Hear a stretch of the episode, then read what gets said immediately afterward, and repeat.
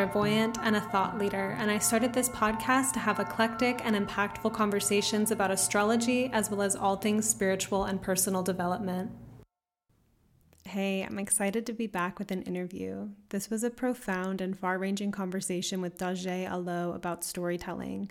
We recorded this around her exact Saturn return in Pisces. We just had that recent ingress.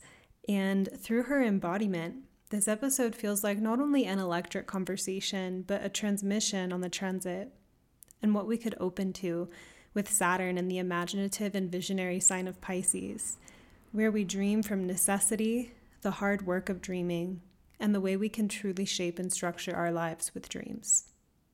Daje Aloh is a Memphis born, Appalachian cured storyteller, songkeeper, and essence liberation coach. Currently, her work is to support seekers, lovers, crafters, and kin in finding and singing the deep song of their lives. Find her work at thestorydoula.co and on Instagram at thestorydoula. So, lately I've been having super vivid dreams dreaming. Um, I dream the most vivid in the morning right before I wake up. And every day I'm having these detailed dreams with lots of symbolism and running into people I know. Um, and I anticipated the vivid dream part as part of the Mars and Gemini square Neptune in Pisces transit. This has an overarching theme for the Mars retrograde, which began with Mars and Neptune in orb of being square and Mars has been squaring Neptune again on the way out of the sign. So, when Mars and Neptune come together, one of the significations for that is more vivid dreams. Um, Mars brings force and emphasis to Neptune, um, which relates to our dreams, including the ones that we have when we're sleeping. I see this over and over again when they're in aspect by transit, um, that my dreams are more vivid, and other people are reporting that too. And so, as I was saying, that some of my dreams lately involved friends, that I'm running into people on the dream plane. And I've been reaching out to these friends, asking them if they want to hear about the dream.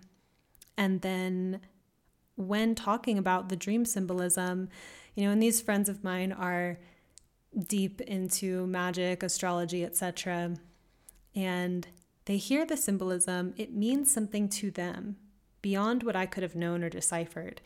They tell me this, it opens up something for me in turn, and we deepen the meaning and the oracle of the dream further in conversation. You know, a while ago, I heard something.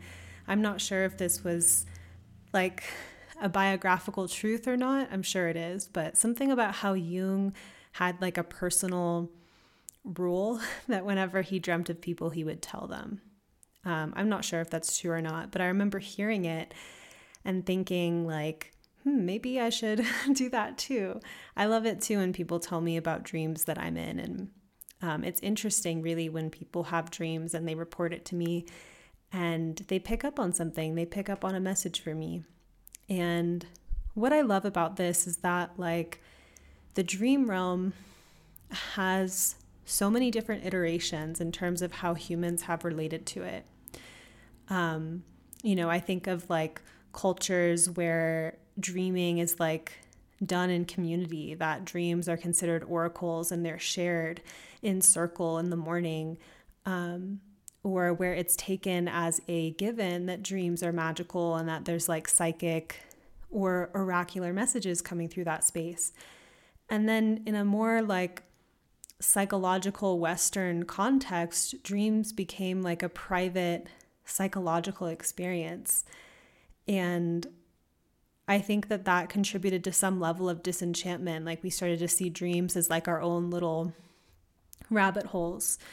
Um, not everyone, of course, but this sense of like, you know, it's just a dream or it doesn't mean anything.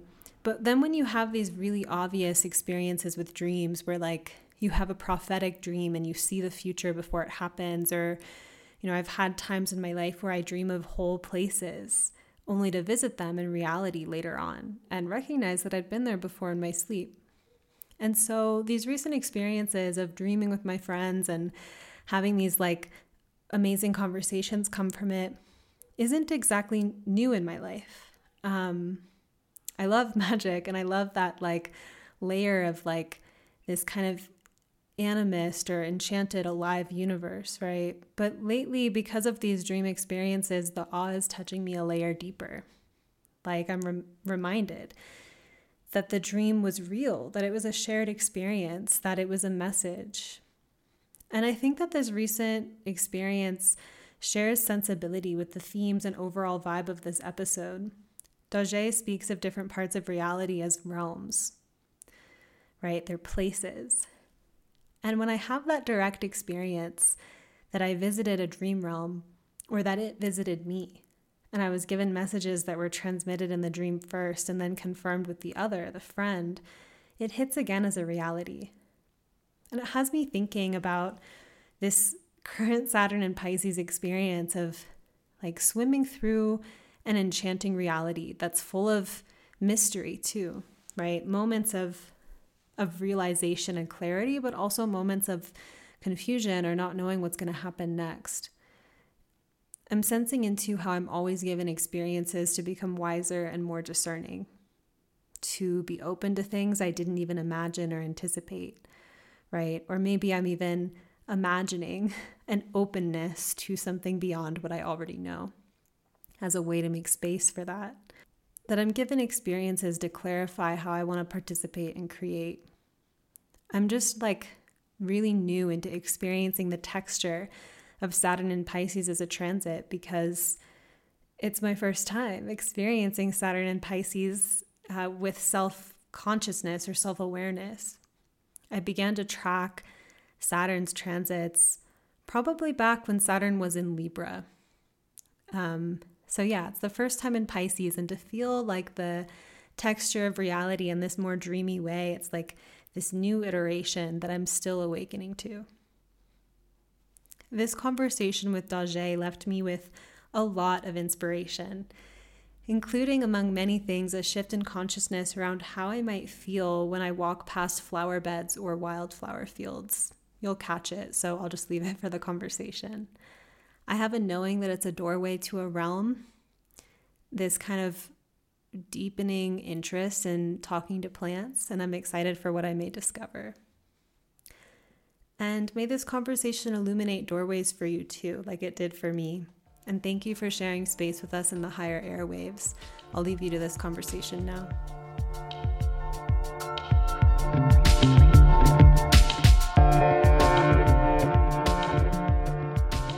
Everyone, I'm here with Daje, the story doula. Welcome to Magic of the Spheres. Thank you so much, Sabrina, for having me on the podcast. feels good. Yeah. So, um, congratulations on Saturn return. I understand you're like pretty much exact, exact in your yeah to the degree. Oh yeah, yeah. I went completely exact this past weekend, so I guess the hard part's over. Um, probably not, but that's what I want to believe. So well, I've been thinking about how like Saturn and Pisces does reality um, mm-hmm. and that it's a Jupiter ruled sign in traditional astrology, and that Jupiter relates to storytelling. Mm-hmm. And I see you working your weaving and storytelling magic, and how, you know, like Saturn as a reality principle, but then Jupiter being visionary. It's like there's mm-hmm. this way of actually stretching and envisioning reality based on the type of narratives that we're creating. And I see that you hold that medicine um, and share that with others. So I'm curious, like how you are feeling about this moment of Saturn return and just like how it correlates to um, the medicine that you've been cultivating around story. Mm, I love this question. And I would say that um, stories, this is going to sound, I'm, I'm like risking sounding really cheesy here, but like know that I'm so serious in like the deepest way possible that stories have kept me alive. Mm. And the way that I tell stories have literally kept me alive from since being a little girl to like being a teenager and in college and getting married and getting divorced and moving through so many different stages of life the way that i tell the story not avoiding the truth not um, bypassing the depth and the pain of the experience but the way that i hold it the way that i weave it is what keeps me and has kept me alive and so I love the sentiment here because Jupiter is on my ascendant in Libra. And I'm a Libra rising as well. And so having this Piscean placement in Saturn, my only Pisces placement, and hearing, you know, and connecting the dots on the weaving and the storytelling and how all of these pieces kind of move together for me, it makes sense. I, since being a little girl, have always run back to my books, to myth, to fairy tales, uh, and mythological logic for how can reality move, how can reality reconfigure itself, um, what is possible. And so, yeah, I to answer your question, that that's that is how i orient into the in the world. It's what keeps me alive. It's what keeps me here rooted grounded.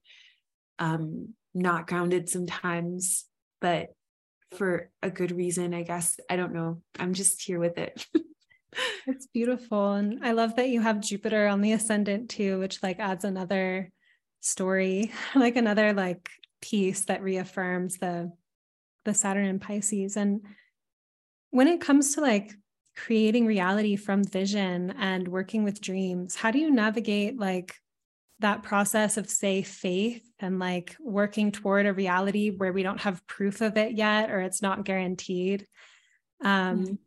I feel like that's part of what saturn and pisces really works with is like making the dream real and working with the difference between illusion and fantasy versus like how we actually can shape a reality and like steer mm-hmm. the ship of the reality, so to say, with our vision? Well, I would say that it's really serious work. it doesn't seem so serious to like work with the dream world, but it really is. It's it takes practice and skill. And I come from a long lineage of dreamers, entrepreneurs, um, people who've had to survive in order, like like dream in order to survive, and then dream in order to thrive, because there was, you know, for my grandfather, especially who comes to me now, there was no blueprint for him on what liberation could look like for him as a dark skinned Black man who grew up in Mississippi and had to hop a truck and escape his home. Um, and home dynamics and go north to go to college. So no one really knew that he left, right? And what's so interesting is like I have a very similar story where I had to escape my home where there was a lot of drama and abuse and religious dynamics. Um, I grew up in a, a cult type like environment and I had to like escape in a car that my mom and I secretly rented to come to college across the other side of the state of Tennessee. And so a huge part of my like capacity to even be here has been to have faith and have like a dreaming prayer life that is able to like witness the impossible in my imagination and to accept that sometimes no amount of strategy, no amount of logic, no amount of putting the pieces together in a linear fashion is going to make something happen for me. I do actually practically have to dream it into existence. I have to taste it.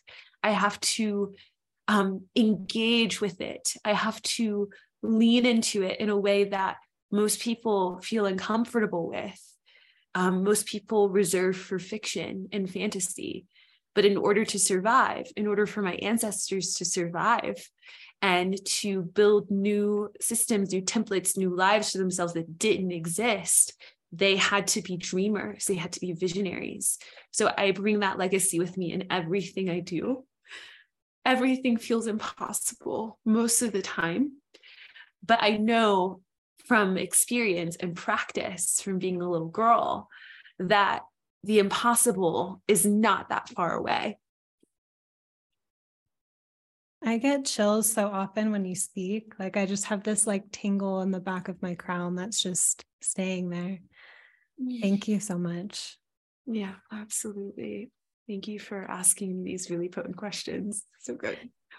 And so, growing up, you were in this entirely different cosmological reality. Um, and you also like facilitated story work um, yeah. from a young age in that context. And then also like removed yourself from that context or that cosmology and found your own way. And so I'm curious how story facilitated that process of changing like what you know and believe, um, yeah. manifesting that as your external reality and where you are today. Yeah. Yeah, there's something about when um, you're born into a system of thought, of belief, and you don't really have a choice if you're going to have somewhat of a nourishing childhood, but to believe in that cosmology. Like everything about your life is dependent upon your belief in what you're being asked to believe. Um, and so, as a young child, and I think it really started to click for me right around nine or 10 years old um, where I started to consciously engage with um, at the time, like it was Christianity, it was like a hyper fundamental version of Christianity where we um, were very separatist. And um, I had to wear like a certain kind of clothing, and we were only allowed to read certain books. And when my mom married my stepfather who held this belief system and asked us to convert into a deeper form of separatist fundamental Christianity, uh, asked her to sort of separate from some of our family. Um, we weren't allowed to read certain books or watch certain channels, and we weren't even allowed to watch Teletubbies. Like it was, it was a, a lockdown mode. And like my brother and I, at nine and 10 years old, were taken out of school and we were homeschooled. And there was a point in that time period where my mom had to go back to work because my stepfather asked her to, and my brother and I were left at home as children to sort of educate ourselves.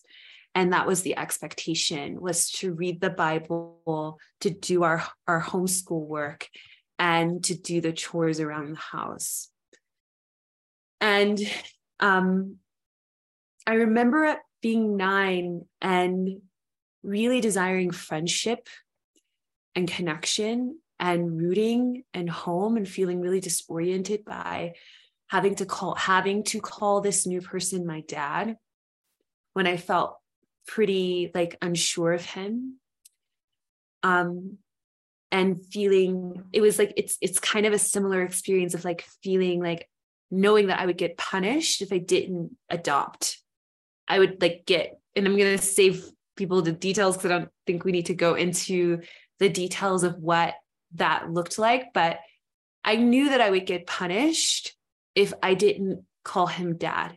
I knew that I would get punished if I didn't read the Bible in a certain way. I knew that I would get punished if I didn't show up to certain things and I got punished anyway because it was hard to maintain um, as a little girl, like holding this whole new system and way of being in my body when I used to like run outside and play in my shorts in the summertime. And now I'm hearing from our pastor um, that's saving that detail redacted hold on i'm trying to figure out i'm just like in storytelling mode and i'm like not everybody needs to is ready to hear all the details but my, my our pastor at the time would like he had his own version of the story of like little girls who were playing outside in shorts and you know of course why wouldn't they get hurt right why wouldn't they get abducted right those kinds of things so hearing that over and over and over and over and over again, I stumbled upon um, Anne of Green Gables. and she became my hero. She became my lifeline as a 10 year old. Um, I remember watching the movie, the one with Megan Follows, for the first time. And I watched the series on PBS because I was allowed to watch her because she had the long skirts and the dresses and she lived in the 1800s and like what was the harm right but little did my parents know little did this like religious order that we were a part of know that this character was implanting in me the seed of imagination and calling me into my imagination. It almost felt like initiated into the world of story by Anne of Green Gables and her orphanhood and her so such an acute experience of alone aloneness that she she couldn't she couldn't really exist in reality in a real way without disassociating into what did she want her life to be like instead. And everything that she every way that she engaged with her reality was through that lens of like this is how this is how i actually want my life to feel like. Like, I want to be named Cordelia and I want to marry someone tall, dark, and handsome. And this is no longer like this, you know, she would even rename places in Avonlea. And she was like, this is now the um the white way of delight. And this is the lake of shining waters. And she would just go around and just renaming her reality into something different so that she could survive and evolve through it without being harmed. And I took that on as a strategy that story is not just story. Like I always had this sense of like, I'm going to be an author, I'm going to be a writer, I'm going to be like, since very little. But it was in that moment of discovering Anne and moving through these like really dark places with family and religion and like not really knowing how dark it was at the time because I was a child, but like taking on Anne's sort of methodology for moving through the world. And I started just renaming aspects of my reality and calling up a sort of like wonder, right? And throughout high school, um, that's what it felt like the work that I was doing with the kids that I was working with was is like like it wasn't so much about for me at the time getting people to follow Jesus and X, Y, and Z and the evangelism and all the things that I was being taught, but it was about instilling in the space, in the like in the room, this sense of wonder, right? It is the wonderment of it doesn't have to stay like this. Like how I'm feeling and experiencing reality doesn't have to be this way. I can imagine my way out of this. I can tell a new story about what my life will be, regardless of what any adult is telling me my life is going to be like, because adults have a way of saying, you're not going to do this, you're not going to do that. Like my mom was like, you're not going to be an artist, you're not going to be an author. These are the cars that artists drive. And they were always like these broke down hoopties. Like it was just, it was like, the storying was like being inflicted upon the child but there is this sort of sovereignty when a child can say actually i want to imagine my life as something totally different. And giving that sense of wonderment as a gift to the kids that we were working with who were in really really critical situations felt felt like oh, this is my life's work. Like I really truly thought that I would be doing that forever. And I guess in some sense, I still am. It just looks way different. And so again, through college, I started to wake up to, oh, what I went through was abuse. Right. And I started to figure out how do I work with this story without avoiding it? How do I meet myself in my my experience of critical abandonment not being able to like actually physically say that I'm worthy without like dry heaving, literally. Like I went through this whole period where I had a, a, new mentor, bless him, David Leach. And he was like, he looked at me, he's like, you know that you're worthy of love, right? And I was like, no, every Sunday I was going to church singing songs about how depraved I was. How could I be worthy of any love, any resource, any right companionship, right relationship, except through like stepping into the wonderment of, oh, the divine maybe like not just loves me as like some kind of like leftover cracked piece of sin after the fact, but like sees me as worthy of love and resource and abundance and care and support. It took a lot of imagination. It took a lot of restoring. It took a lot of recalibrating to step into that inherent inheritance that I feel like had been stolen through abusive dynamics and the stories that I was given as a child.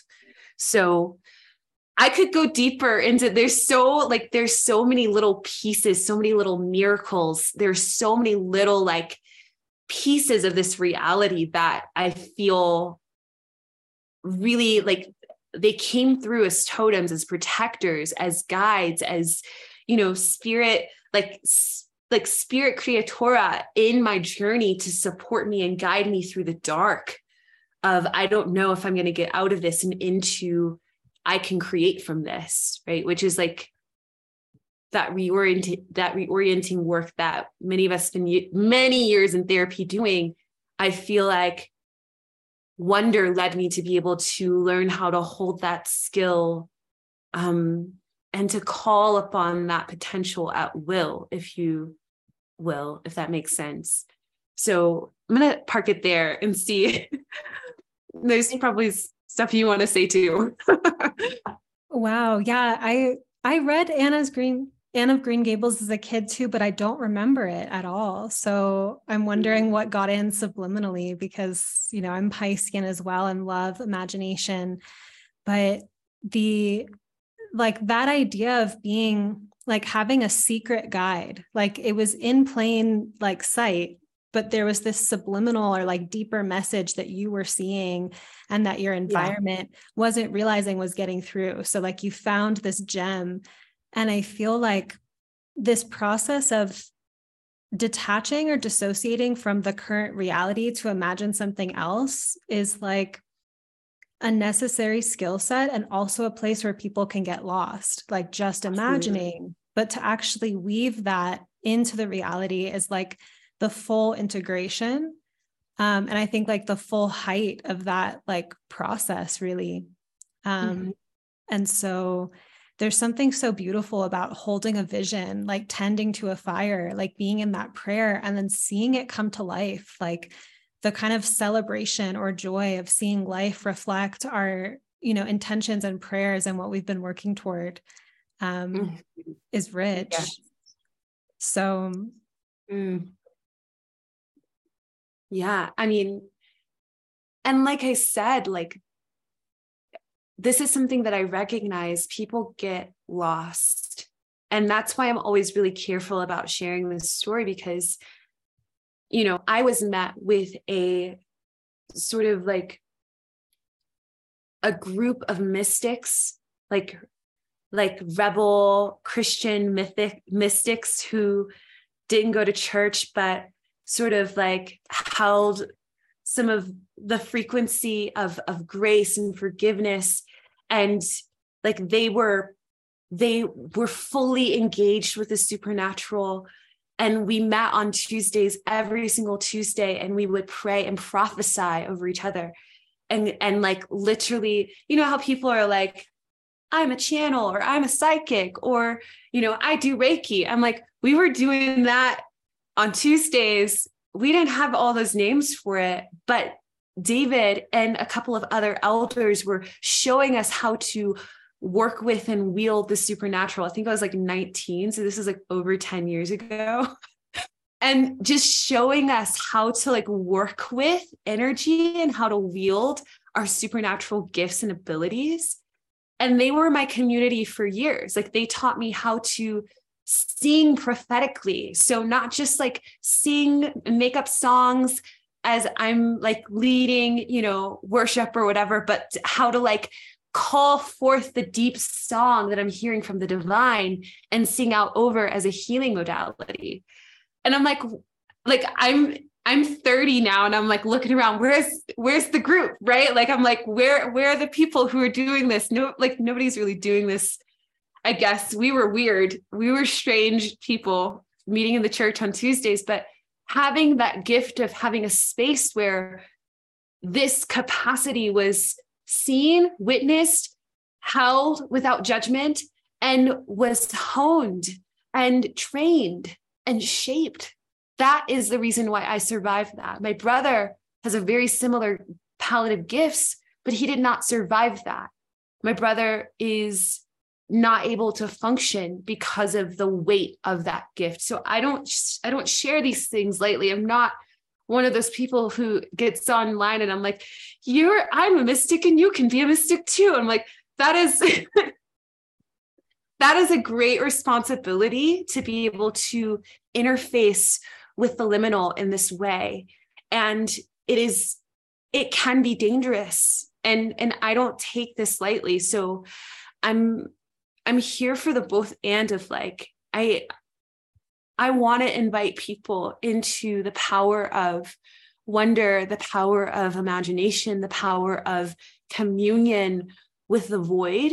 And I also want to be so careful because I know and have touched these like Piscean energies so closely that people can lose themselves, lose their minds, lose all touch with reality. It, it is a it is a landscape that that requires guides. Right. Yeah. I literally had like a spiritual awakening slash psychosis when I was 21. So after that, I did encounter like real mentors and it and found astrology like at a deeper layer and that helped me have frameworks that allowed me to digest and hold my mystical life. But before, yeah. you know, so I know like there's real like danger in that space and I feel like that's another Saturn and Pisces wisdom about like what is the like what is the difficult aspect of mystical life. And when you were telling me about these rebel Christian mystics, something in my heart just like expanded and opened, like imagining that group of like just like spiritual mystical sharing, like mm. so beautiful. And um I feel kind of like fondness for similar times of doing a lot of trades and barter as like a budding astrologer with all the mystics in town and just like I don't have as much space for it now in my day-to-day life as I did then but it was just kind of like being so fresh and new in the realm of like being a channel and like all day working on that craft with like the support of people and navigating also like receiving mystical advice where I could filter in like what felt true versus what felt like the person's own filter or projections and not, you know, reject the whole experience, but be able to like be in the sea of like that kind of confusion and truth and all of that intertwining. Mm-hmm. Um, and it was like a really beautiful time. And I get the sense, you know, that you're saying where is that community and yet you are a facilitator and like yeah. bringing people into the magic I even just feel so much in my body when you speak. Like I get different like sensations and chills and whatnot. So I'm really grateful mm. for the field that you carry. Thank you. Thank you. It feels really good to receive that reflection. I'm over here like, who's going to start the group? And Spirit's like, hey, hello um, that might be you actually. So don't don't get it twisted right? And so i really appreciate that reflection further confirmation on the journey for what might exist in the future. Um, but i do i just i see you i see you in that. Like anytime anyone's having an experience with the divine with the liminal with the spiritual i have so much compassion especially even for people who are vehemently rejecting that space even though they work with these systems, I see that too as a part of the whole experience of like meeting our deep, the meeting the what I call the deep world aspect of who we are. And you can get lost. We need people along the journey. We do. We we need like there's a sense of like we need stories and we need proof that we're not going to like completely be demolished in that realm. Right. Um so there's a lot to say about that, but yeah. Well, can we go down the rabbit hole of the deep world? yeah, absolutely. I'm ready. Yeah. What would you, what, how would you like to, what door would we like to open here? it's interesting because it made me think of the, um, do you work with the Persephone myth? You know what? The Persephone myth has been coming to me again and again and again the past few months. So, yes. Yeah. Cause I feel like you said something that, like, was like, ooh, I, I want to go toward that. And it reminds me of the narcissus flower that Persephone, you know, she's on the above world with her mother, like in relative innocence. And she sees this flower that enchants her and she goes toward it. And like hell opens up and she goes into the underworld and like has this whole experience of becoming queen and learning how to see in the dark. And it all mm-hmm. starts with that little moment of fascination.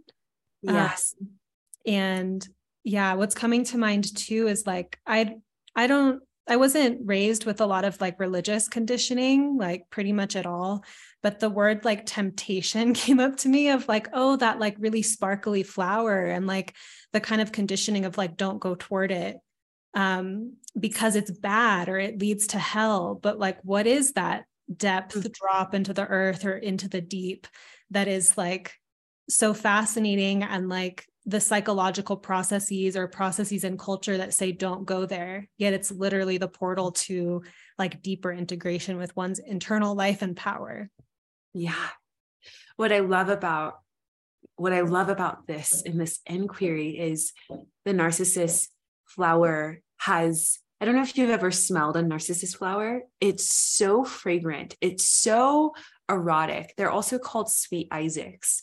And when you walk into a room, it can almost overpower you if there's a narcissus flower in a pot hanging out nearby, or if they're in the garden and they only bloom for a certain amount of time, very short blooming season. But when they do bloom, it will draw you in. It's unavoidable, right? It is drawing you in. And I love also how Narcissus is like sort of a sim- symbol for the self, right? The big S self. And and the mirror for what does it look like? It's it's like the kind of um you know, there's like this little saying about like navel gazing, right? Narcissus really represents that sense of like I'm I'm looking inward uh, or I'm looking in the mirror to make sense of all that is, all that is encompassing me. But then we enter into that door and we're immediately dropped into the deep world. We're dropped into the dark. We're dropped into the mystery. We're dropped into death. And one of my favorite um, representations of the Persephone myth is how she strips all of her clothing. She has to completely burn away everything that she was in order to fully enter into the gates of the deep. And of course, what happens, there's a whole like, there's a whole story around what happens there. Her, she like learns who she is. She gains some sovereignty. She becomes queen. There's like this entire like drama that occurs. But what always strikes me and what's striking me right now in this season is when we enter into the deep world this is a powerful initiation to um, truly understand the self that the self that we have come to the door of the deep world with um, however many times we are here to greet it may often be a self that is dying, that is fading away. And we're in the scent of narcissus, in the encompassing of the narcissus flower. We are learning about something new. We are in, interfacing with the mystery, with the, with like just being invoked into another um, realm, another state of being, another state of beauty. We're being taken up into a new beauty. And that is something that, you know, when when I get to this gate over and over and over again in my own journey, I have to remember that I'm being taken up into a new beauty. I'm being taken up into a new sensation. But it can often feel like I've been tricked into having to enter into something dark, something void, something messy, something unkempt, something that's causing me to meet my animal nature, to have to turn on the ears and the eyes of my psyche in ways I've never had to do before. And it feels, you feel naked and you're shivering and you're cold and you're in the dark and you're hearing sounds and you're like, what the hell is this? I didn't sign up for this. This is not the reality that I was creating. I want out. But the only way out, the only way out is through, right? And that's something I feel like Saturn in Pisces really offers us is like, yes, you can imagine, you can build, you can develop this whole world around you. You can have your entire life completely shift around you. I have experienced that so many times there's not really a timeline on it oftentimes. Like sometimes it happens within a day sometimes it happens within a week or months or a season. And my reality is shifting around me but what Saturn is offering us here through this like mirror of the dark, through the void template, is that there is a transformation, there's an incubational process that must take place within the spirit in order for us to be taken up into a new beauty, a new level of sovereignty, a new capacity to receive light. And if we look at that from like even a nervous system perspective, what we're being asked to do is grow our capacity to receive more information, more subtle information. And I, I love this part. I love this part. When I notice it happening, I'm like, oh, okay, my perception is widening, right?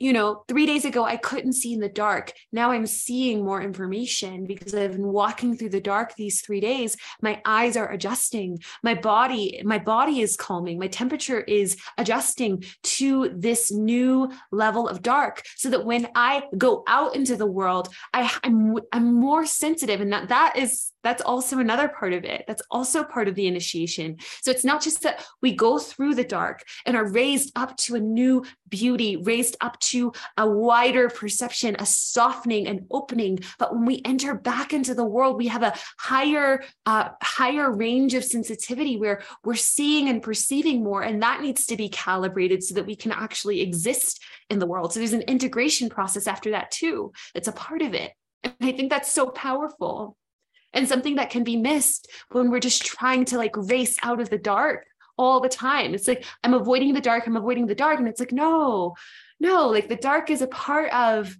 you know, it's a part of it. So that when you're restored back to your innocence after this initiation period, you have more information. You're able to interface with life a little bit differently than you were before. What a transmission of that myth. Like, really. Mm-hmm you know, because Persephone, she has such a resistance phase of where she's at. And it's like she's just lost her whole above like surface life. And like mm-hmm. having to, like, yeah, I didn't ask for this. I don't want to be here. And slowly, like, becoming more sensitive and aware. And what you're saying too about like returning with extra sensation reminds me of a friend joking a while back about like, you know going to the grocery store when you're in the middle of a spiritual awakening and how hard it is because you're seeing right. everyone's auras or you know everything is so intense and sensational mm-hmm.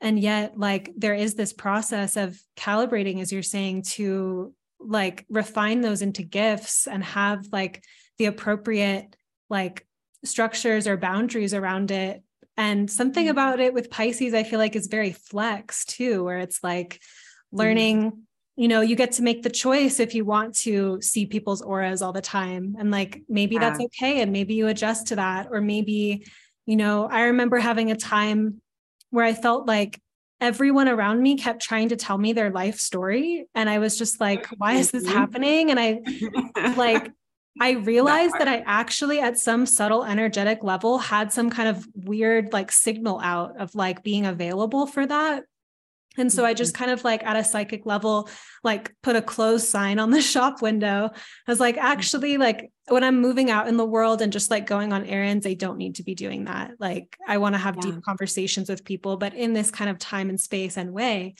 Um, yeah.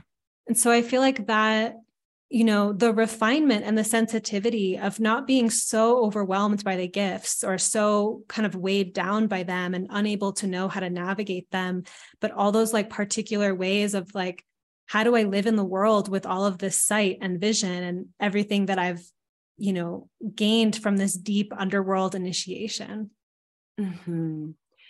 yeah i love the word gift because I feel like that is so key in this question of how do I move about the world with everything that I've seen and learned and come out of the underworld with.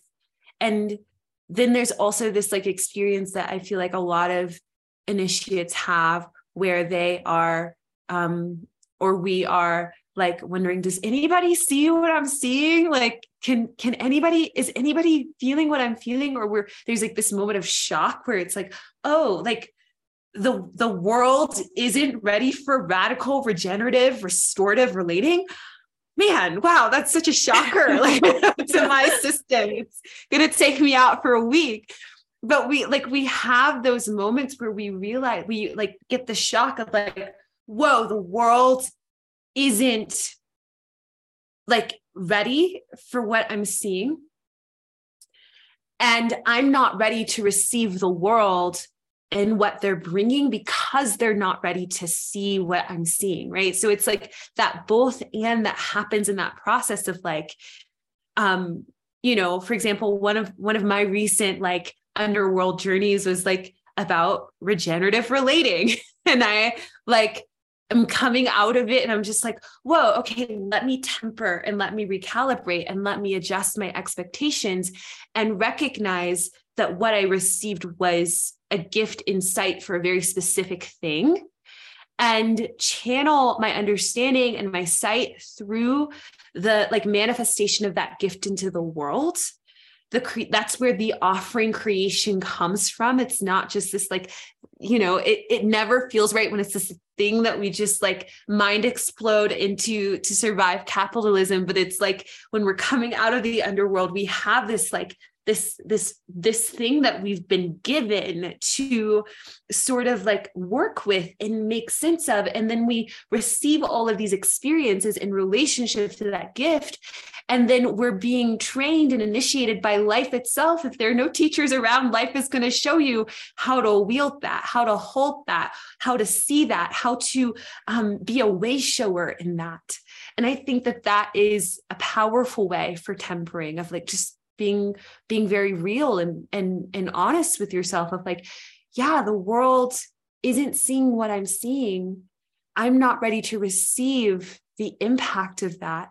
How can i like structure the appropriate boundaries energetically around myself that allow me to be flexible in my reality, but not be discouraged from my experience and my gifts, right? Because yes. I'm not wrong. What I see is not wrong. What I long for is not bad. It's just not in the world yet. And yes. so how do I how do I work with that, right? And I just get chilled because I'm like literally like on the other side of a Persephone descent, as you would say, like and i'm just like oh okay this is what we do with that. Okay this is how this is i'm going to write into this. I'm going to pour this into my creative process and see what emerges. Yeah. Wow. That reminds me like that feeling state of living with a dream that you are protecting despite like and protecting from discouragement just lit me up so much because like right now i've been really in a process of trying to feel like what's the next dream? You know like i'm i'm living inside of dreams that have manifested from the past. And i remember being like um 22 23 i'm living every day with the vision of i'm a number one new york times bestseller. And i, I like didn't really have community yet. And I would make random friends just like going out in the world on walks and whatnot. And I would tell people, like my new friends, like, like I'm it's happening. I'm a number one New York Times bestseller. I and love people, it. were kind of jarred sometimes, but usually people were charmed. And mm-hmm. it was interesting, like when people didn't believe me or thought that it was like pompous or something, mm-hmm. I just mm-hmm. deflected it. Like I didn't care. And it was such a fun way to live, you know? And I feel like that energy is like real authorship like authorship yeah. from that level of vision and Pisces and dream. And I feel mm-hmm. like what Pisces goes up against, like the bigger the dream, the deeper the drop of like, what if it doesn't happen? You yes. know, like the heartbreak of even opening to something, but not having it come true. I think yes. people can defend themselves from that pain by not even giving themselves to the dream in the first place. So yeah. when people actually go for the dream, I feel like it's this razor's edge where it's like you do have to defend and like protect that dream. And it's at the risk of people thinking that you're delusional or whatever. But like, you know, and then life, as you're saying, will teach and adjust. Mm-hmm. Um, you know, like I kind of sidelined the number one New York Times bestseller part like it was heartbreaking because I did write the book. I ended up self publishing it. And it took me years to self publish it because I didn't want to admit defeat to that particular yeah. dream. But I really had to sit with like, what was the symbol of wanting that? Like, what did I really want? And see how it had come true in other ways. And who knows, maybe it'll happen later. I'm starting to dream about book writing more, but yes. I think like it wasn't so terrible in the end to be disillusioned of a dream that I invested so deep in. But yeah. all the things that happened in my life because I believed were worth that ride. Um, of course, it can be more fun when the thing actually comes true, but absolutely. Absolutely. I think that what you're describing is such a beautiful example of like, yeah, just like hmm, what happens after and what we can do with it. And like also just like being able to look at it from this perspective of it's been so many years since that happened, since you, or I guess since you had that experience of like doing this, that faith in your like vision for yourself.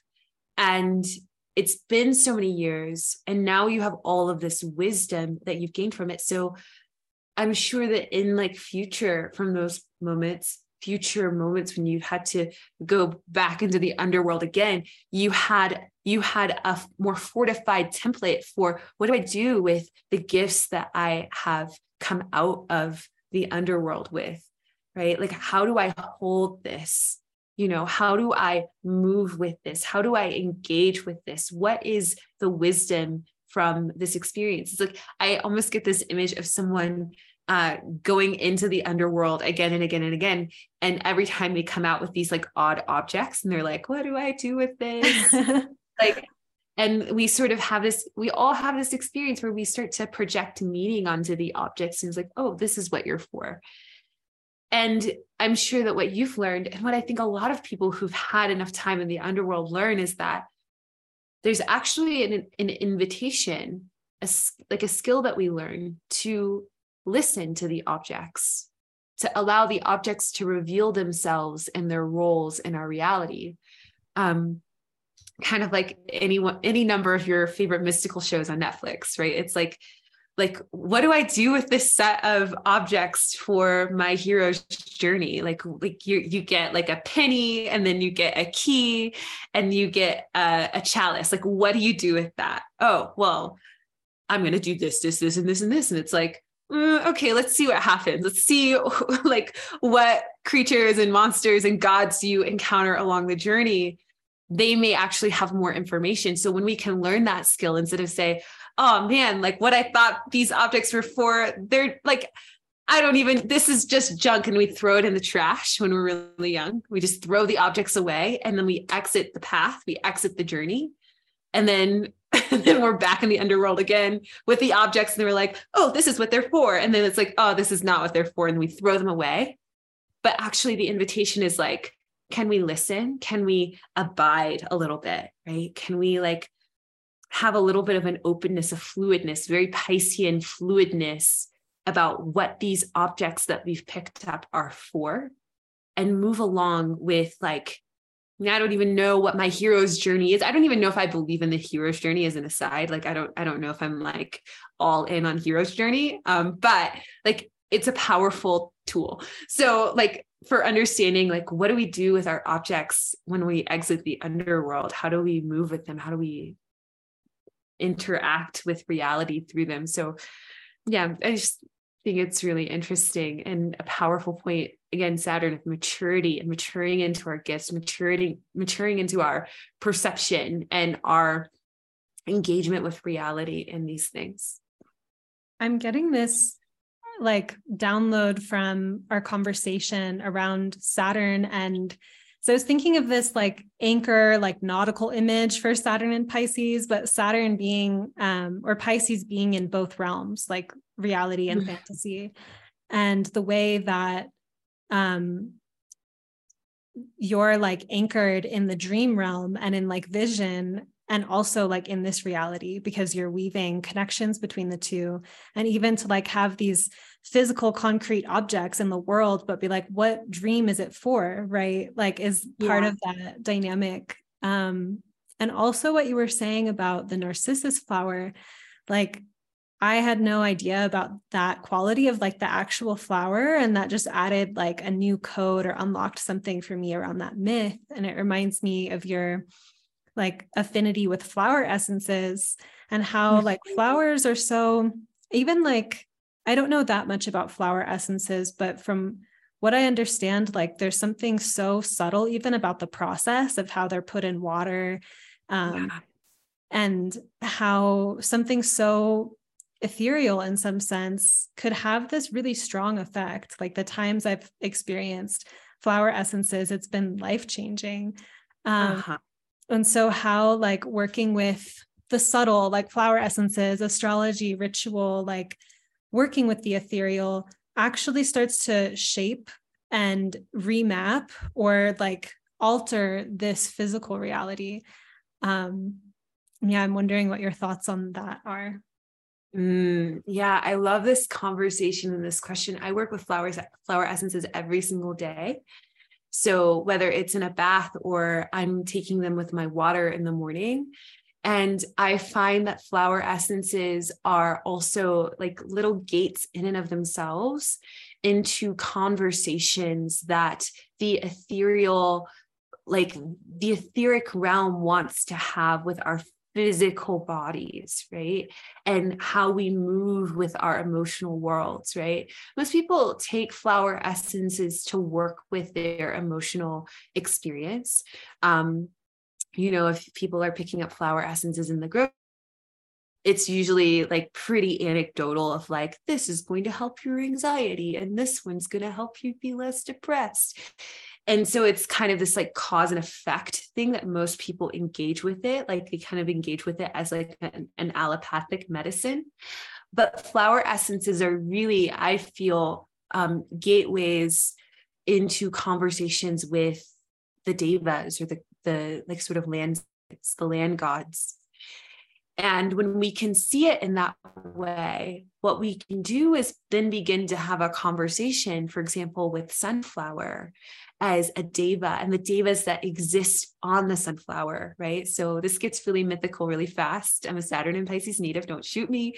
But I really believe that every single flower, every single plant, every like patch of land has like sort of a mm. spirit and essential nature that longs to be interfaced with, right? And so they have little messages, they have little like stories for us that long to be integrated in the smallest parts of our beings, right? So that's why flower essences are so subtle, is because their medicine gets down into the nooks and the crannies, and they start to quite literally retemplatize and adjust us on a subliminal level so that like when we're engaging with reality what we notice is like oh man my my chest is a little bit more open here or my spine is a little bit more fortified or i'm not responding to this in the same way that i was before or i'm being more open here because some flower essences open you up and and like really like kind of attune you to the the truth of what you're feeling about an experience. So you don't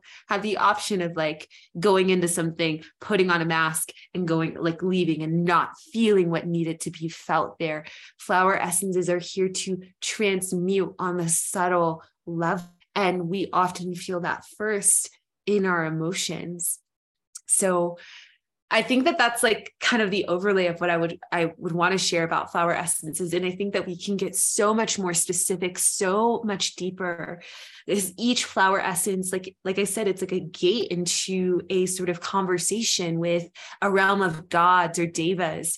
And you have an opportunity to engage with the personality or the essence of um, that sort of council through taking the essence. So imagine engaging with a council of the council that the council for sunflowers because there's so many kinds of sunflowers right and sunflowers share a very similar all the sunflowers share a very similar energetic imprint but they all are tuned to slightly different frequencies. So imagine you're entering into the gate and you walk into the room and you have an entire council of all the different kinds of sunflowers that are there to, to greet you as devas, as gods, as grandmothers, grandfathers to support you in your journey. It's like it's it's like uh, like a, a micro uh, akashic realm, so to speak. There's so much information to be found there if we're open enough to receive it. That inspires me so much. Like uh, that takes flower essence, like the process of taking them way deeper than yeah, just mm-hmm. like reading the description and you know, like um and also seems like an Anne of Green Gables moment where you go outside and you see like a flower bed and it's not just a flower bed, it's like a council of devas. Right. Absolutely. 100%. 100%. Yeah. It's so and magical living in that type of magic like that i feel like this is one thing i really like about pisces and like the full potential of pisces is living in a magical reality all of the time like it's not mm-hmm. just something that's compartmentalized or happens sometimes it is the it infuses everything which does come sometimes with that experience of being taken in the wave and like being kind of mm-hmm. intoxicated and not realizing yeah. one's in a dream or kind of knowing it but not knowing how to get out you know mm-hmm. but also like the process of just there being so many different avenues and portals of magic and becoming mm-hmm. like refined in being able to like choose that and i feel like Absolutely. with um being like a dream creator and a dream weaver and like working with like subtle like physical things like flowers or um an altar like ritual space like working with the earth or like you know yes. creating patterns and habits even like they're practical things that we're doing in our lives to match and ally with the dream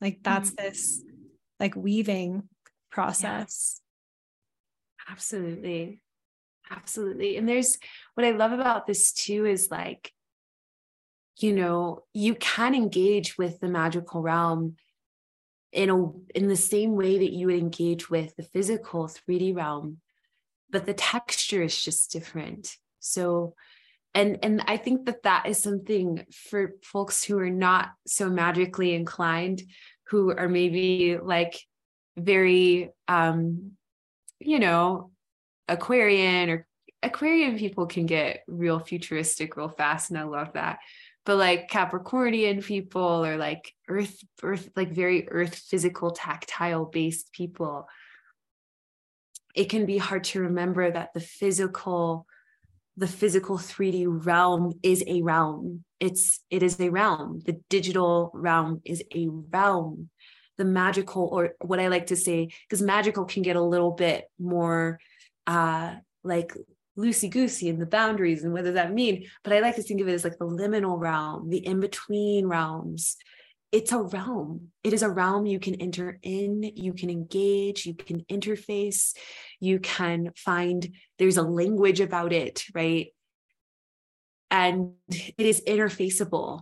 and everybody everybody has access to it we enter into it almost every night if you have access to your dreams um, when you're taking plant medicines you have access to that realm and just learning how to dance with it work with it can be a really powerful skill i feel.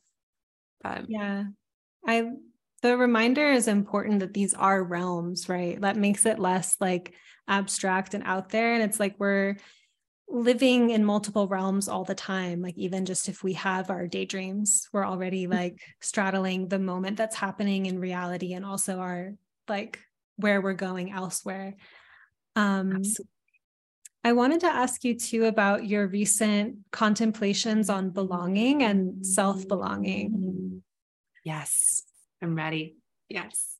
so, I mean, I think self belonging um, I'm curious like how you define that or how you arrived at that concept. Yeah, you know, I've had many phases, many um I've gone moved through many gates when it comes to self-belonging and there've been times in my life where I've taken self-belonging to mean well, F the rest of the world, I belong to myself nobody can get in no and i can't get out. Um and it's like this experience of like yeah like you know nobody's going to get me so i'm going to get me i'm going to understand me. And that like sort of like subtly aggressive take on self belonging that is a reaction to loneliness. So i've been through that. I've been through multiple stages of that gate um, no matter how kindly it showed up for me or how kindly I communicated it, I still, at the end of the day, felt alone and felt um, like I was worth the rejection that I was receiving. This relationship with self-belonging had to has had to go into the underworld be washed through many times and it's will still continue to my relationship with belonging will continue to wash through in the underworld. I know because it's a part of my work. It has been for a really long time. So there's still much to learn.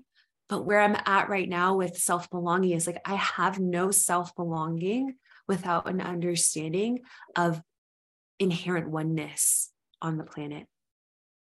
So there is no self, like there is no self belonging without my deep cellular understanding that I am inherently connected to all things else. And while, yes, I have like a physical body that is individuated, I have a spirit that is like a ray from the sun. It is individuated, it has an essence, it has a code, it has a personality, right? It has an expression in it of itself it is still a part of all things else. And there is nothing that can take away that inherent belonging. There's no thought, there's no projection, there's no ego story, there's no rejection from others that can take a take that can take away my um my stake in the oneness of all that is nothing can eradicate my connection to the root ball, so to speak. As like a little root tenderling, like I am forever a part of the whole.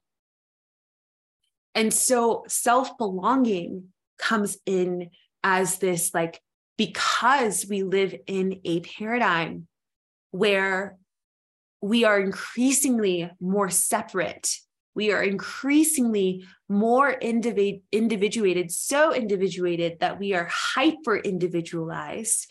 And we're shoring up the boundaries around our individuation so much so that we're obstructed from all other lights.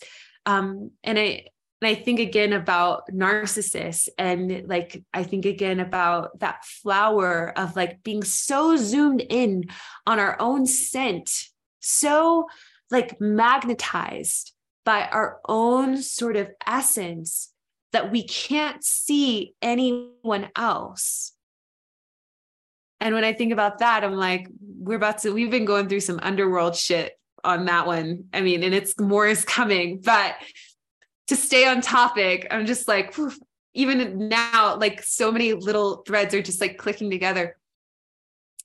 But we're so individuated, so hyper individual that we we fracture others, right? So we first fracture off ourselves.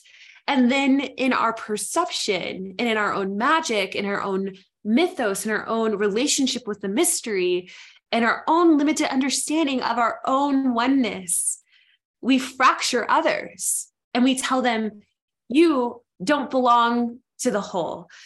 You deserve to be abandoned, exiled, rejected because I deserve to be abandoned, exiled, and rejected. And we hold those stories in our subconscious and then we experience each other through that fractured dynamic that we have with ourselves. So self belonging is saying, actually, I've received a lot of stories about how different I am. And because of that difference, I don't deserve to be a part or belong. But the truth of my nature and my essence is that I don't exist without the other.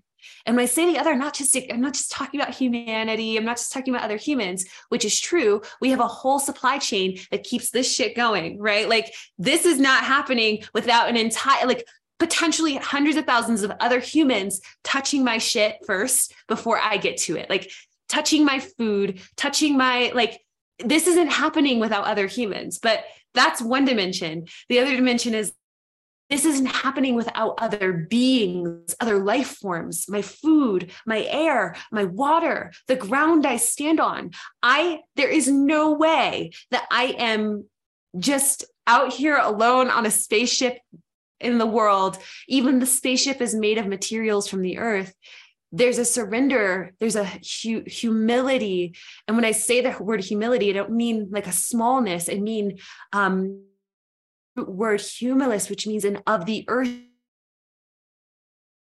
that like anchors me here and says, oh, you know, first of all, there ain't no way that I could actually be fully exiled because I belong here. And it's claiming that belonging. It's saying, despite what I've learned about who I am and who I should be in the world, I belong to myself. And I'm able to claim that self belonging is because I, I belong to the whole. There's no way that I could ever be exported or exiled from the heart, the spirit of the earth, from the system of the cosmos. I'm here, bitch. You can't, I can't. There's nothing that can be done, right? um, so that's one, like, that's one level of like the self belonging piece that really continues to unfold for me. And then there's the others belonging, the belonging, belonging piece. But yeah, just curious how that's landing for you before I proceed.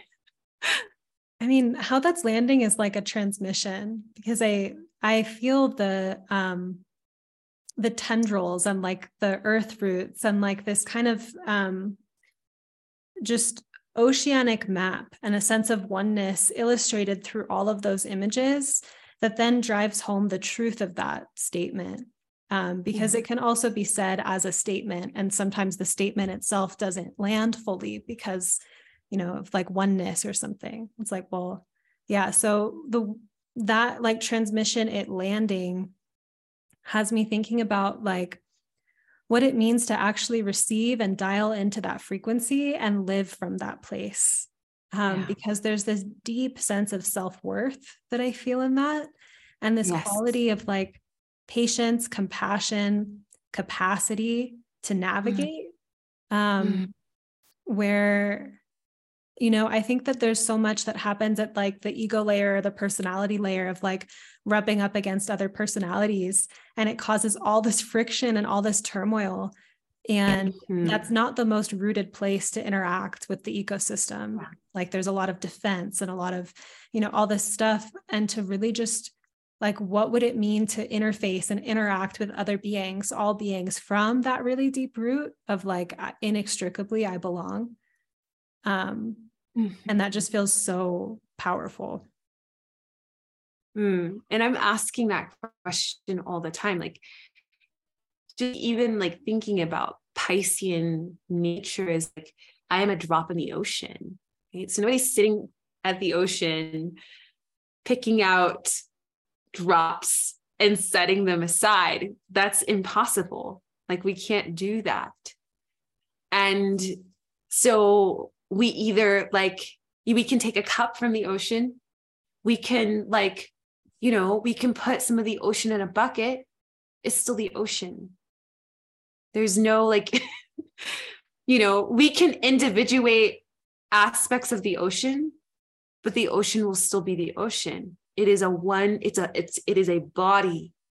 We are a body we are, you know, what I like to say is like, because I, I do deeply honor the individuation of each being. And I think it's actually part of the miracle that we get to experience in being human and being alive in our awareness is like, yes, we are a body, but we're also like a living system. We're very, we're, we're nodal creatures, right? And so another part of this and this sort of like what i'm what i'm sort of like calling the subtle nature of belonging because i think i don't feel like very interested in stopping at the conversation around you know like how do i make friends? Which is like a valuable conversation. Um or you know how do i get people do they do which can also be a part of the belonging conversation um, how do I get people to accept me? You know, these like like subtly coercive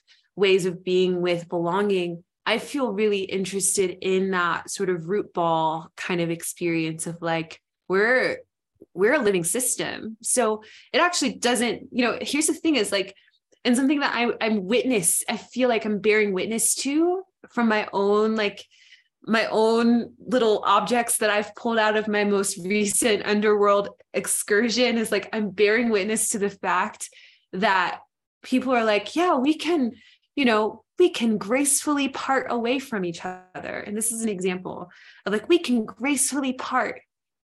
But it doesn't matter how many years you've parted away from someone, they've still impacted you.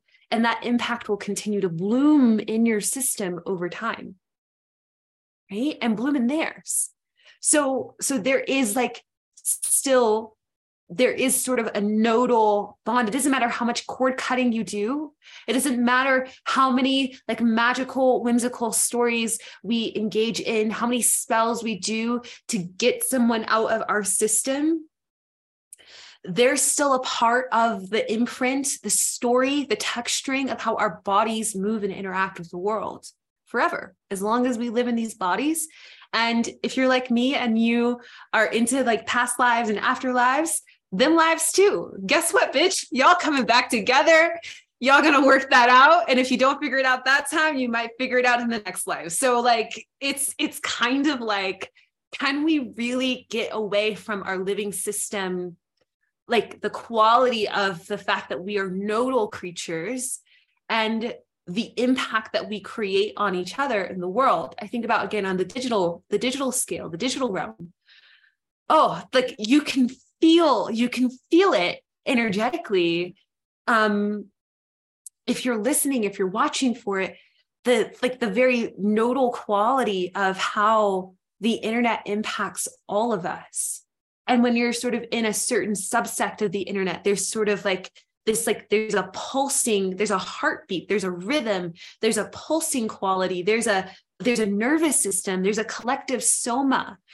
And when one person is going through an experience regardless if they share it or not or if we can name that experience it's it's felt in parts of the nervous system. It starts to and then all of a sudden everybody on the internet is talking about the same thing and people are like did you steal from me? Did you steal from me? Did you steal from me? And it's like no bitch like I didn't steal from you. like I've had those moments where like, did they steal from me? And I'm like, no, they did not steal from me. They don't even know me. Like, listen, we're this is, you know, there's a there's a nodal, subtle quality about this that I think yeah. is worth looking at. Wow. That lights up so much for me. Um, one like even the the stealing part really also lights something up for me because um yeah those conversations sometimes it's like people that I don't have any interaction with at all read my newsletters and they're like I feel like you were writing about me. Um and we've never mm-hmm. talked and it's like all friendly. But then sometimes people are like were you writing about me? And I can like I can be honest if I was inspired by them but usually the answer is no. But just because we've had some kind of association. And so that conversation can get so nebulous on the internet. But there's a lot more to that. And then also this idea of like a person from our past never leaves our system, and how much the idea of cord cutting or getting over someone is sometimes this like really violent attempt to destroy like something that is impossible to destroy and there's this sense of yeah. um it ends up being about relationship like how do i relate to this ongoing impact that this person has because even astrologically mm-hmm. for example relationships the synastry of relationships can be impacted by a transit so sometimes mm-hmm. i track like in my connections with people every Scorpio moon, for example, and like the little storyline that it keeps playing out. And there can be bigger, longer acting transits, but I might be experiencing a transit astrologically or otherwise that's having me remember someone from my past that I'm not in contact with anymore on like the 3D. But that doesn't mean that I can't relate to the material and the soul material that's coming up. And I feel like mm-hmm sitting with the uncomfortable reality of like you can't just like throw something in the trash and like have it magically disappear that like you can't yes. extricate yourself from the influences that you've experienced in the past like you can have powerful transformations you can alchemize like conditioning or damage that has been done but like the the letting go of the idea that it needs to just be over and done and evaporated and totally forgotten i think is like a deeper yeah. initiation into actual like relationship and imagining like what relationship looks like through time i totally agree i told these are things that i've been sitting with a lot recently because again this like recent underworld drag that i went through because that's what it felt like. It was not cute. It wasn't, it wasn't like the Instagram goddess photos of Lilith in the dark. You know what I mean? It was like, no, I'm I'm dragging on the floor. Yeah. I think I'm splayed out of my bathtub, like trying to stay alive. Okay. And like coming out of this with like this invitation into really seeing this and to not compromise my sight, which is a huge thing. Because especially with relationships, man, relationship Instagram is all over my feed and I'm really fucking sick of it. I'm not gonna lie. I don't know if I can curse on this podcast. I'm so sorry. You can, yeah. you can, you can blank me out. I'm gonna be careful.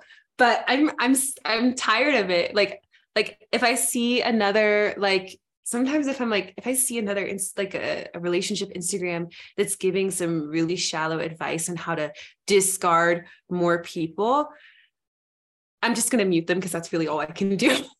I can, all I can do is just like mute. But it's like there, like what I'm learning and what I'm seeing is like, especially from as I'm being oriented and invited and initiated into this like more kinship worldview, this more this interrelatedness, this kind of perspective on regenerative relationships that are about like a whole systems approach to seeing dynamics at play I'm seeing that there's no possible way to fully discard someone. Like I, I used to be like, and I think I still am such a huge, um, like purveyor of cord cutting magic. I think it's really powerful and useful to some degree, but it's one of those things you really have to know how to wield and why you're doing it. Right. Because I almost think of it as like appropriate cord cutting is actually pruning it's it's a pruning of the relationship. It's the pruning of the dynamic in between you and another person. And when you're really engaging with cord cutting from um, like a loving standpoint it's not about discarding people and throwing them away and having the universe like blast them out of our conscious imagination forever, but it's about learning how to forgive and to drop into grace. This is how I learned it from one of my teachers, Mary Hosna, is like, this is not about throwing people away. Best believe, because if that's the energy, they're going to keep coming back and you're going to be pulling weeds for the rest of your life. Right. And so this is really about like sort of pruning the energetic cords and really like discerning what wants to be here what is useful to the dynamic to the bond and what is no longer useful to us. And it's a conversation that you're having with another person's energy. It's sending them off in love. It's learning forgiveness magic. It's learning um, grace. It's learning atonement. And and it's really allowing those those aspects to take place in a relationship in a dynamic right? Because what happens when we just like completely reject folks out of the wazoo? They're going to come back in some other form or as themselves, and we're going to have to like face... the Hydra, where you like cut oh, off the oh, head yeah. and it grows a new one it grows a new one and we're like and what we're looking at is no longer just this person but an imprint of our own reflection playing itself out in our environment in the universe in our relational world and it won't go away until we meet it. So we have so many options where if we want to live our lives from this perspective of like liberation and fullness and radical inherent belonging, like what we were talking about, where we feel allowed and full and free to exist in our essence, well, then we can't go around cutting off the heads of the people and the mirrors who show up in our lives who are showing us a little piece or a fragment or a shard of ourselves that longs to be loved, longs to be witnessed, longs to be integrated, longs to be held, right? It doesn't mean that we need to be best friends with everybody who shows up or that we need to stay with certain lovers or interactions or relationships forever. But you best believe my stepfather, who is one of the greatest abusers in my life, continues to show up in some way or another. And until I allow myself to witness, and this is like a heavy truth, I think I try to be careful with because I never want to tell people what to do with abusive dynamics or relationships. Um, and I, I never want to prescribe or say, this is why this abusive dynamic showed up in your life. I just know that for me, every every opportunity that i've had to face my stepfather even though the last time i talked to him was a month before i snuck away to go to school i've had many opportunities to engage with his spirit. He's come to me in my dreams. He's come to me in partners. He's come to me in certain dynamics. And so i can i can either allow myself to enter into those moments and address what's showing up meeting the parts of me that are showing up that feel like they need to hide, that feel like they were worth the abuse that I received. Or I can stuff it away and cut off heads and continue to like make that my full-time job. Like it's kind of like you're making healing your full-time job when you're doing that, right? So that was a bigger thought. But I like yeah i just feel like this sense of belonging is is very deeply tied to how we treat other people. Um how we see them. Like if we're seeing them from this like fractured state where we fracture ourselves so we fracture other people we cut off heads cut, cutting off the heads of the hydra in our lives shutting people out calling that boundaries. I, I think that there's like, I think there's more nuance to to hold and to witness and to be with and sort through if that's the reality that we're signing up for. Definitely. I feel the truth and medicine in your words and i can relate to having experiences of like what am i facing off with at a deep soul level and how if i can't just address that superficially or else i'm going to have to keep addressing it but when those mirrors show up what is the deeper thing and actually addressing it from that root has so much more power and transformation and um, downloads and insights that come through Um, mm-hmm. you are such a transmission. I feel like what you share um, is really mm-hmm. an invitation into an expanded perception. Like I kept getting the images of just like tendrils and roots, and also like the way that reaches up to the um, like the internet airwaves and like the lightning and all these different um, like tendrils of connection and that like existing in that space of seeing all of these interconnections um, creates a complexity that helps us like evolve basically like there's there's mm-hmm. so much nuance there's like um a pulsation and an aliveness mm-hmm. and like a way of being like carried into the adventure of the living story um so thank you so much mm-hmm. for sharing your magic with us and how can people find you and connect with you and work with you yeah, yeah. You can just find me over at the Story Doula on Instagram. And um, the storydoula.co is my website, which has information on how we can sit in a room together and and talk about story and talk about how we can reclaim our power and our sense of belonging in the world. Um, so those are the two places. Feel free to send me a DM um, or an email. I'll be checking that and yeah, I love having these kinds of conversations, and I'm so thankful that you invited me um, into into this. This is like probably been one of my favorite podcasts that I've recorded in quite some time. So I'm I'm just really appreciating it. Thank oh, you. Same. I feel so energized and enlivened and inspired. Thank you so much. Good, good. I'm so glad.